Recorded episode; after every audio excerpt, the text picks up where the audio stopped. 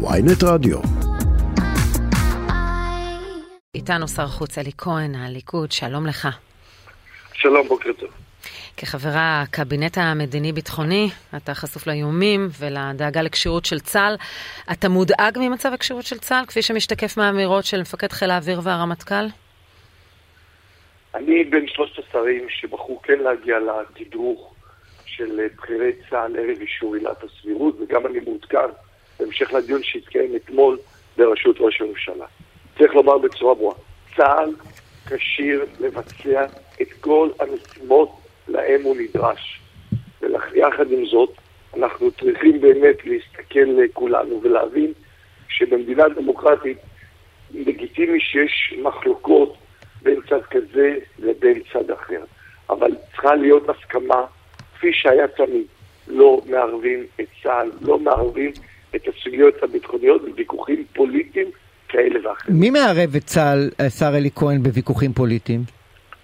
מי שמערב את צה"ל זה חלק מראשי המחאה, שפועלים לפורר את החברה בישראל. ואני רוצה לומר לך, יובל, עד לפני שמונה חודשים, אני הייתי חלק מהאופוזיציה, וחלק מהדברים שנעשו לא היו מקובלים עליי בצורה מאוד משמעותית.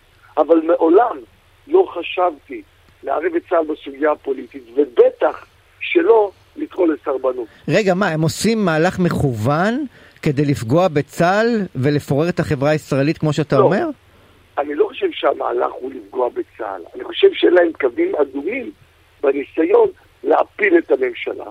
ולכן אתה רואה שאותם חלקם מתראיינים, מתראיינים בחו"ל ואומרים לא להשקיע במדינת ישראל. דבר שבעיניי, קודם כל שאין לו הצדקה עניינית, אבל גם שוב, דבר שהם לא אומרים. הולכים ומדברים עם הקהילות היהודיות על ליצור מתח. ולכן אני אומר, אה, זכות המחאה היא כמובן ערך עליון, ואנחנו שומרים עליו.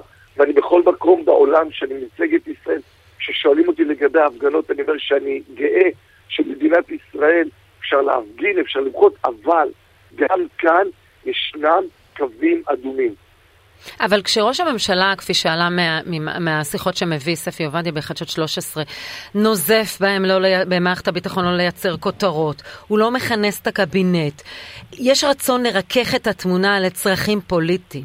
כלומר, כשאתה מדבר לא לספר, לא לספר בעולם מה קורה כאן, אנחנו, אזרחי מדינת ישראל, לא צריכים לדעת מה התמונה האמיתית של כשירות צה"ל? קודם כל, אמרת מספר אי דיוקים מאוד משמעותיים. אתה מוזמן לדייק אותי, בשמחה. לדייק. אחד, קודם כל היה דיון קבינט אה, ביום ראשון בדיוק האחרון, משעה שתיים עד שבע וחצי בערב, דיון קבינט ארוך ומקיף מאוד במגוון נושאים. שתיים, אף אחד לא אומר לא לדבר בעולם, להפך, אנחנו ברוך השם חיים כולנו במדינה דמוקרטית שכל אחד יכול להביע את עצמו ברחוב, ברשתות החברתיות. אמרתי שלדבר נגד ישראל בעולם זה לא לגיטימי, ואני לא יודע איך הגעת למסקנה שאת אמרת לא לדבר בעולם. לא, ראש הממשלה נזף במערכת הביטחון ואמר להם לא לייצר כותרות. לכן אלה ברשותך שני הדיוקים המהותיים שהיו ביחס למה שאמר. ולגבי מה שאמר ראש הממשלה, אחד, אם הצבא עומד בכשירות, לכן אין טעם לבוא ולהציג... לא, עד מתי? השאלה עד מתי. השר אלי כהן, ראינו, הייתה כותרת של יוסי יהושע ביום שישי, שהצבא בעצם אומר, אוקיי, עכשיו, לשבועיים, חודש הקרוב, הצבא יהיה כשיר. מעבר לזה, אנחנו כבר נראה אפקט של פגיעה במערכת הביטחון בצבא. אז לכן אנחנו פועלים, ראש הממשלה, שר הביטחון, הקבינט, להבטיח את שירות הצבא, וכמובן קברניטי הצבא. אני רוצה לשתף אתכם. אני הייתי בין שלושת השרים שכן בחרו להגיע לתדרוך אצל ראש אגף מבצעים ואצל ראש אמ"ן ערב אישור עילת הסבירות. והם הציגו את ההשלכות של תופעת הסרבנות, התנדבות, לא משנה. די, כבר לא אומרים, אפילו כבר ראש ממשלה לא אומר סרבנות, הוא אומר שירות מילואים על תנאי. לא, בסדר, אתה יודע. אוקיי. יובל, בוא נלך להגדרה שאתה ציינת. אוקיי. ואני אמרתי להם, מה יקרה אם אנחנו, לצורך העניין, ניכנע היום לסרבנים, נקרא להם לדוגמה הטייסים, ומחר ניכנע לאלה שיבואו מיחידות החי"ר, ולמחרת מיחידות התותחנים. זה דבר שהוא לא סביר, זה בדיוק מה שנקרא לקחת ולהשתמש בכוח צבאי כנגד הכוח הדמוקרטי. והרי כולנו רוצים לחיות בדמוקרטיה ולא במשהו אחר, שכל קבוצה מפעילה את הלחץ שלה ומשפיעה על דברים אחרים. אבל אה, קודם כל האירוע הזה לא קרה בעבר. מעולם זה לא קרה, ורבים מהאנשים האלה, אתה לא יודע אפילו למי הם מצביעים, והם שירתו תחת ממשלות שונות ומגוונות. האירוע הזה הוא אירוע חד פעמי. אירוע שיש בו חרדה אמיתית, הם תופסים את זה כחרדה אמיתית לשלטון הדמוקרטי. אז זה רק עניין של אגו, שהם לא יכפו עלינו את השינוי הזה, כי בסוף אתה צריך לדאוג למדינת ישראל, ואתה צריך לדאוג לצבא ולמוכנות שלו, וללכידות החברתית. זה מה שחשוב. לא האם בעקבות האירוע הזה אתם תתפסו את עצמכם כ... כאלה שכופפתם על ידי אה, משרתי המילואים? קודם כל אני חייב לומר לך שאני באמת מרגיש אצל חלק מהאנשים חרדה. כי אני באמת, יש באמת את מובילי המחאה, mm-hmm. שבאמת אה, אה, עושים קמפיין שלא נראה כדוגמתו. אגב, קמפיין שקרי בין דמוקרטיה לדיקטטורה, שאני רוצה לומר לך, בתור אחד שהוא בליכוד, אף אחד לא יכול ללמד אותנו מה זה דמוקרטיה. אנחנו בליכוד הדמוקרטיה היא בנשמת אפינו. בליכוד עכשיו, אני מניח יובל שמתעסק הרבה גם בנושא הפוליטי, את יודעת עכשיו בסניפים, בסניפי הליכוד יש בחירות דמוקרטיות. נכון, אבל, אבל את הטון נותנים בממשלה הגורמים הקיצוניים. לכן לכן אני רוצה לומר לה, ואני באמת אומר לאותם אנשים שחרדים, הדמוקרטיה הישראלית היא חזקה, היא here to stay, דווקא אלו שצועקים דמוקרטיה מגיעים ממפלגות ששם בכלל המושג הדמוקרטי לא קיים. יש שם איזה שליט יחיד שמכתיב לכולם את העמדות, לכולם את הדעות, ולא תראי שאף כן, אחד... כן, אבל השר אלי כהן, אתה קצת מייפה את הדברים, כי אתה יודע... לא מייפה את הדברים, לא, לא, אני אגיד לך, אני אגיד, רגע, אני אגיד לך גם למה, כי אתה יודע, שאתה יודע, הליכוד מפלגה דמוקרטית, אבל יגידו לך לכאורה, כי ברגע שמישהו מעז לצאת נגד המנהיג בנימין נתניהו, הוא מיד מחוסל, ראינו את גדעון, מחוסל פוליטית כמובן, ראינו את גדעון סער, וראינו את יולי אדלשטיין, ואת דוד ביטן, כלומר, אנשים שמביעים ביקורת שונה. וגם הניסיון של, של גלנט, שכמעט נכון, הוא איבד את נכון. תפקידו בגלל זה, הוא פוטר בעצם, ובגלל הציבור הוא לא פוטר. אני שמח שנתת את הדוגמאות הללו. גדעון סער, אחרי שהחליט להתמודד עם נתניהו, נבחר במקום הרביעי. ביטן ויולי אדלשטיין עדיין ברשימת הליכוד. תראה לי בבקשה אחד, אחד, במפלגה של יאיר לפיד שיצא נגדו ונשאר. אחד. טוב, אנחנו לא, אתה יודע, אנחנו מדברים עכשיו עם אלי כהן מהליכוד, לא כשנדבר עם יאיר לפיד נשאל אותו על הדמוקרטיה ביש עתיד. ולכן אני רוצה לומר לך, וזאת בדיוק הייתה הטענה שלי, שאלו שצועקים דמוקרטיה, לרוב מגיעים ממקום שבו הדמוקרטיה לא קיימת. כן, אבל, אבל אני, השותפים אני, שלכם, אני, שמאוד משפיעים על המדיניות של הממשלה, מאוד מאוד משפיעים, סמוטריץ' ובן גביר, הם לא בדיוק גם דוגמאות לדמוקרטיה משגשגת, אף אחד מהם, ואנחנו, והליכוד לא מוביל לג, לג, לבד את הפרוגרטיבה של הממשלה הזו. יש כאן הרבה, אה, הרבה התערבות של גורמים קיצוניים, נתניהו בעצמו היה נראה נתון בין הפטיש לצדן, בין לוין וכל החבורה הקיצונית לבין גלנט, ו- ואני אפילו יכולה לשייך אותך לחבורה הפרגמטית, לחבורה היותר מתונה, אבל נתניהו בסופו של דבר צריך אותם בשביל הממשלה. אז עם כל הכבוד לדמוקרטיה של הליכוד, זה לא מה שקובע היום. קודם כל, בהחלט הליכוד הוא זה שקובע, הוא זה שמוביל. אגב, אפרופו מה שאמר, האחרים נבחרו במפלגות האחרות מהקואליציה נבחרו באופן דמוקרטי, כפי שמהאופוזיציה נבחרו באופן דמוקרטי על ידי אזרחי ישראל, והם הריבון. עכשיו אני רוצה לומר לך, לדבר על נושא של התנהלות אחראית. בואי נדבר מה קרה אה, לאחרונה. אנחנו אלה שלמרות שהיה לנו 64 חברי כנסת, בחרנו ללכת לבית הנשיא מתוך מטרה להגיע להידברות. לקחנו את עילת הסבירות, שזה, שזה הסעיף שבו יחסית יש את הקונצנזוס הגדול ביותר. ערב אישור עילת הסבירות העברנו הצעה לדחות את התחולה עד ינואר 2024 על מנת להגיע להסכמה.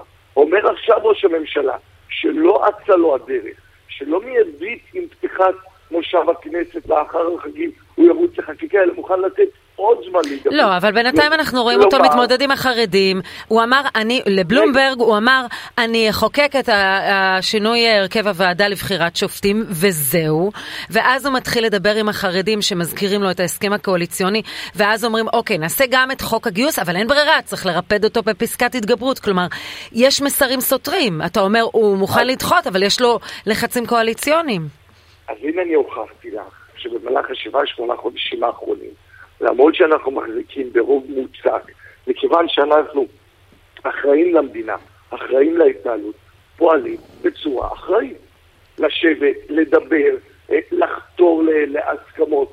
מבחינתי לא חייב לצורך העניין אה, הסכמה, אבל האם חותרים להסכמה? התשובה היא... אבל בסוף מחוקקים חד צדדית, כפי שקרה במקרה, ומה תעשו עם חוק הגיוס? אבל אם אני רוצה לומר לך כן. שוב, ואני הזכרתי לך שגם במקרה הזה, מי שהתנגד לדחיית התחולה לינואר על מנת להגיע, לשבת לעוד של הסכמות, היו ליברמן ומרב מיכאלי. אז חשוב באמת לדייק, עם, לדייק בעובדות. גם לוין לא נתן שום דבר, הרי גלנט אמר לו תן לי משהו, לא קיבל כלום. אבל שרון פורסמה, פורסמה ההצעה לדחות את זה בעוד חצי שנה על מנת לשבת. אגב, אני לא זוכר שבמקרים שבו אה, לפיד הוביל את הסכם הכניעה מול לבנון, שלא נשאר לו אפילו עם מילימטר אחד, אפילו לא הגיע להצבעה. אז למה אתם לא מבטלים את ההסכם הזה? מכיוון שאנחנו אה, מדינה אה, שהיא מדינה ריבונית, וכפי שגם, את יודעת, היה דברים, ושימי לב, שגם היו דברים שהם לא רוורסביליים, כמו לדוגמה סוגיית אוסלו, כמו סוגיה של עזה, כמו הסוגיה של לבנון, כמדינה ריבונית ודמוקרטית שמכבדת את הדמוקרטיה, מכבדים את ההחלטות למרות שהיינו חלוקים עליהם. אני רוצה רגע, אני רוצה, תראה, השר אלי כהן, אנחנו רוצים גם לדבר איתך גם קצת על סעודיה ועל פטור מוויזיה, שזה, אתה יודע, בסוף זה מעניין את הישראלים לא פחות מדברים אחרים. אבל תראה, אני מדבר... פטור מוויזה מעניין הכי הרבה שאני בודק הסיבות. אם תהיה איש בשורה אז בכלל. תראה, אני רוצה אבל לשאול אותך, אולי ככה לסכם את הסוגיה הזאת של המהפכה המשפטית, הרפורמה, לא משנה איך תקרא לזה. תראה, אני מדבר עם אנשים אה, בליכוד שהם לא בהכרח, אה, או ממש לא מתנגדים לרפורמה, אבל הם אומרים דבר אחד. הם אומרים המחיר לא היה שווה, אסור לנו להמשיך עם הרפורמה הזאת בכנס הבא. מה אתה אומר?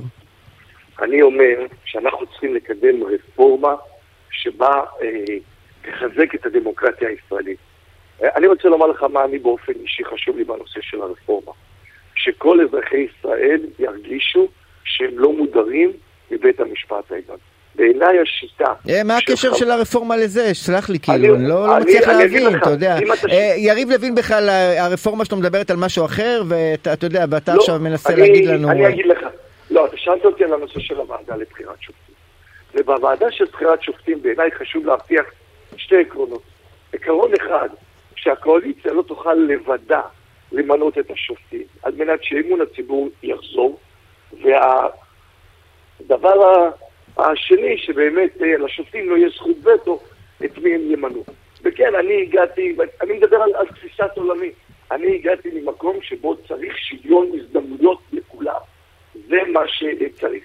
ולכן אני אומר לכם, שאנחנו ננהג באחריות, ננהג בשיקול דעת, ואפשר לבדוק את הדוגמאות גם שאמרתי גם קודם. בוא, בוא נדבר על עוד אחריות ושיקול דעת. ראש הממשלה מדבר אתמול עם, אה, עם אה, דרעי וגם עם גולדקנופ אה, בטלפון, ו, וגם לוין שותף לזה, לגבי חוק הגיוס. הוא מצד אחד מחושק על ידי הסכם קואליציוני מאוד ברור שהוא חייב לחוקק את זה, וגם מול בית המשפט העליון. פלוס נמצאים... פסקת התגברות. כן. אין לו ברירה, והוא כנראה יצטרך לספק גם פסקת התגברות. אתם תשאפו לכונן חוק גיוס שהוא מתון, מרוכך, או שלא תוכלו אם החרדים לא יסכימו? אנחנו נשאף, קודם כל אני רואה וצריך להוקיר את כל אה, אלו שמשרתים בהחלט בצבא. אני, יש לי בן אחד שהוא קצין בגולני, בת שנייה שהיא קצינה בכפיר, והבת השלישית מתגייסת עוד ארבעה חודשים, ולכן... בהצלחה. השירות... בהצלחה, יפה. תודה, כן, כן. תודה. בהצלחה. תודה. אז באמת אני אומר, השירות הצבאי זה דבר באמת אה, מרכזי ומשמעותי. ואני אומר, אנחנו חייבים לשבת יחד עם אוכלוסייה החרדית להידברות ולקדם את הדברים, אני אומר, תוך הסכמה ישראלית רחבה, ואפשר לעשות את זה. הרי תראו, הממשלה שקדמה לנו הייתה הממשלה הכי אנטי-חרדית עם לפיד וליברמן. הייתה ממשלה יותר אנטי-חרדית ממנה למיטב זיכרוני בקום המדינה. בואו תאמרו לי, אילו הישגים הם הצליחו להוביל מול המגזר החרדי. בואו נשת, לא תוכלו לציין לא, בסדר, אז, אז אנחנו לא בקמפיין בחירות, אתם הממשלה לא, הנוכחית. תן לי פחות ולכן... או יותר משהו שאפשר יהיה להעביר אותו גם ציבורית אה, וגם אה, יפייס את החרדים. כי הרי הם אומרים, אה, הם לא יוותרו על פטור. אז איך תעשו את זה? אני יכול להגיד לך משהו. בסופו של דבר, הרי מה שמדברים עליו זה בגדול הסטטוס קוו שקיים עכשיו. זה מה שהחרדים רוצים בגדול, מה שקיים בעשרות שנים האחרונות. אני חושב שצריך לראות ביחד איך פועלים לשילוב יותר טוב שלהם בחברה. זה נכון חברתית, זה חשוב מאוד כלכלית. כשאני הייתי שר כלכלה, הדרך שאני פעלתי בה זה באמצעות מתן תמריצים, שאנחנו רואים שהובילו בתור התחלה נתנו תמריצים לתקופה של עד שלוש שנים להשתלבות שלהם בתחום התעסוקה, ולאחר מכן כבר מכוח האינרציה הם ימשיכו לעבוד לבד.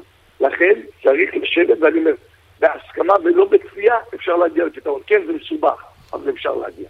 אנחנו טוב. רוצים להספיק גם סעודיה, סעודיה, אז ננסה להבין ממך היכן עומד ההסכם עם סעודיה. אני מבינה שרון דרמר צריך להגיע ממש בימים הקרובים לוושינגטון לפגישות. אה, פקידי ממשל מדברים על ויתורים לפלסטינים, חברי הקואליציה אומרים לא, יהיה, לא תהיה הקפאת בנייה. אפשר להעביר הסכם בלי ויתורים לפלסטינאים? וגם מה לגבי גם הגרעין האזרחי? איפה הדברים עומדים? בוא, בוא נגיד את זה ככה איפה הדברים עובדים. הדברים עובדים קודם כל בראש ובראשונה שיש אינטרס אמריקאי, שאצלם נמצא המפתח לקדם שלום עם אה, ערב הסעודית. לארה"ב יש מספר אינטרסים. אחד, זה ביידן רוצה להגיע לבחירות בנובמבר שנה הבאה, שיש באמתחתו הישג מדיני משמעותי שזה שלום עם סעודיה, ובנוסף לכך, שלום עם סעודיה יוביל ליציבות אזורית, יוביל את מחירי האנרגיה ויתרום בכלכלה. שזה למעשה האינטרס שלו, גם להגיע את האזור, לטפל בכלכלה ולהביא הישג מדיני. ולכן ההצעה הסעודית נמצאת על השולחן כבר למעלה משנה. ורק לפני כחודשיים הייתה למעשה התגבשות בהחלטה של ביידן לפעול לקידום הנורמליזציה, ומאז אנחנו רואים ביקורי בכירים אמריקאים באופן תכוף בריאד, ראינו את שר החוץ בלינקר, ראינו את הביטחון לאומי אה, סליבן, ראינו אנשים מהמפלגה הרפובליקנית כמו לינזי גרם. ואני אומר שההסכם הזה הוא בהישג יד.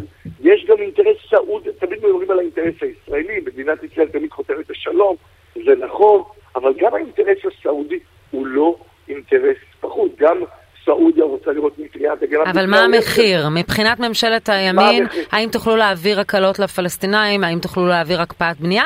ולגבי המחיר השני, שהוא הגרעין האזרחי, שלפיד אומר עליכם ש... ש... זה באמת, אה, זה, זה קנייה. שהוא אומר שהוא יתנגד להסכם כזה, כן. הוא אומר שהוא יתנגד להסכם כזה. אגב, אגב, יאיר לפיד, מה שיפה אצלו, שהוא לא תומך בהסכמי שלום. הוא לא תמך בהסכם השלום עם איחוד האמירויות. לא, למה? הוא תמך, לא נכון, הוא כן? תמך. האם, אה, מכיוון שאני, אתה יודע, אני יש לי זיכרון מצוין, אולי גם לך. האם יאיר לפיד הגיע, האם כל סיעת יש עתיד הגיע לתמוך בעד הסכמי אברהם והסכם השלום עם איחוד האמירויות בכנסת, כן או לא? התשובה היא לא. לא הגיע להצביע. אז יש לו כאן איזה קו, כלומר, מה שנקרא שיש אה, אה, דיבורים על הסכמי שלום, ואגב, אני, איפה לפיד הוא היה עד לפני שנה, שר חוץ, ראש ממשלה, איזה סוגים מדיניים היו? אנחנו מסתכלים רק על השנה, על, אפילו לא על השנה האחרונה, על פתיחת השמיים האלומן, הסכם סחר עם איחוד האמירויות, הנחת התשתית להסכם שלום עם סודאן, אה, סיום המשבר עם פולין, העברת שגרירות לירושלים. ואני אומר לכם, הסוגיה הפלסטינית למול הסעודים היא לא הסוגיה העיקרית. אנחנו בנוסף לכך הוכחנו שאפשר אה, לקדם אה, הסכמי שלום. לא, אבל למרות, למרות הדיווחים שהגיעו על, ממלך סעודיה, שהוא אומר, אה, אני לא שש ל, ל, ללכת להסכם עם ממשלה כל כך קיצונית בישראל. תראה, מה שרוצה לעשות בסוף היום הגורמים בסעודיה, זה לקדם את האינטרסים שלהם, כפי שישראל רוצה לקדם את האינטרסים שלה. אני יכול להבטיח לכם דבר אחד, בהסכם שלום הביטחון של ישראל יגבר. זה קודם כל דבר שמבחינתנו הוא כלל ברזל, והוכחנו את זה גם בעבר, וכך יהיה גם עם סעודיה. יש קודם כל ערבויות אמריקאיות, ואנחנו בנושא הזה יודעים את המחויבות של ארה"ב לביטחון ישראל, ובמקרה הזה גם צריך את ההסכמה של ישראל, מכיוון שישראל היא חלק מאותו משולש, ארה"ב, סעודיה וישראל. לכן מגוון... ברית אה, הגנה, מה שנקרא. אני, אה, שרון, אה, אגב, אני בשבוע שעבר פרסמתי מאמר בוול סטריט ג'ורנל, שאני ביקרתי בדרום קוריאה, ואמרתי שמה שמתאים לקוריאה, נכון. מתאים, מתאים גם למזרח התיכון. דרום קוריאה זאת המדינה שנמצאת הכי קרוב לאיום גרעיני, ושם ארצות הברית החליטה לתת לה ברית הגנה. כלומר, יש פתרונות. אגב, בווסל ג'ורנל, באותו יום כשאני פרסמתי את המאמר, היה את הדיווח שלהם על ההתקדמות. נכון, דיווח שאחר כך הוכחש על ידי הבית הלבן, אבל צריך גם לומר שזה מדובר בעיתון שמרני שמזוהה יותר עם הרפובליקנים, אז אה, אתה יודע, לך תדע פה כן, מה בדיוק מארג האינטרסים, כן. אה, השר אלי כהן... יובל, אבל יש סיבות, אבל אני אגיד לך, הם נגבו בפרק זמן בווסל ג'ורנל של בין 9 ל-12 חודשים, וזה בהחלט פרק הזמן הסביר. שבתומו יהיה אפשר לסכם את הנורמליזציה עם ערב הסעודית. אתה יודע, אנחנו לא נסיים ככה לפני שנשאל אותך באמת, לגבי הפטור מוויזה, כל ישראלי שככה רוצה לטוס לארה"ב, זה הדבר הכי חשוב מבחינתו, כמה, בוא נגיד ככה, באחוזים, כמה אתה נותן לזה סיכוי? אני מעריך שהסיכוי הוא גבוה, ובואו נסמן את התאריך 22 לספטמבר. 22 לספטמבר, שמה, כן. שאז כבר יהיה פטור לוויזה? מוויזה לישראלים? ב-22 לספטמבר אמורים בארצות הברית לעדכן שישראל עומדת בכל הדרישות והתנאים. אני רוצה באמת לציין שהייתה כאן עבודה משותפת של משרד הפנים והמל"ל, משרד ראש הממשלה, כולם. לפני שבוע הגיעה לארץ משלחת ממחלקת המדינה האמריקאית, והם בינתיים רואים שכל מה שאמרנו, עמדנו. בנושא של החקיקה, בנושא של המעברים, בנושא של רשויות המס, בשדות התעופה, הכל, כל, כל הדרישות אנחנו עומדים. יש עכשיו תהליך שלמיטב ידיעתנו אנחנו עומדים בכל, ולכן הם אמורים לאבד בעין את כל הנתונים, וב-22 בספטמבר לומר את החלטתם, וברגע שאמרו את החלטתם, כמה שבועות לאחר מכן, אזרחי ישראל יוכלו, באמת, במקום לחכות בתור הרבה זמן, להיכנס לאתר האינטרנט, לשלם 30 דולר ולקבל את ההשראה המיוחדת. יפה. טוב, אז יש למה לחכות לפחות. כול, הרבה אנשים רועדים מכנס החורף של, ה, של הכנסת, והנה יש גם הבטחות בסוף uh, ספטמבר. אתה תהיה שר חוץ אז, נכון? כן, תהיה, תהיה. כן. יובל, עד ינואר אני אהיה, למרות שאתה יודע, מדברים רישפלי, אבל זה לא נראה לי מעשי. כן. אה, רגע, מה זאת אומרת? לא, לא תהיה תחלופה עם ישראל כץ? לא, לא, לא, מדבר על רישפל אחר בממשלה, כלומר חילופי תפקידים. יובל, בואו נשמור משהו לרעיון הבא. רגע, רגע, למה? הנה, הדלקת את שרון עכשיו, הדלקת את שרון. כן, אנחנו מדברים על החלפה עם ישראל כץ, אני מבינה שאתה אומר שזה כנראה לא יצא לפועל? לא, לא, לא, זה לא מה שאמרתי. אני אמרתי שיובל שלום תהיה בספטמבר, אני אמור להיות שר החוץ, התשובה היא בהחלט כן. ההחלפה שאמורה להיות כץ היא בינואר, בדיוק. היא בינואר, והיא תקרה?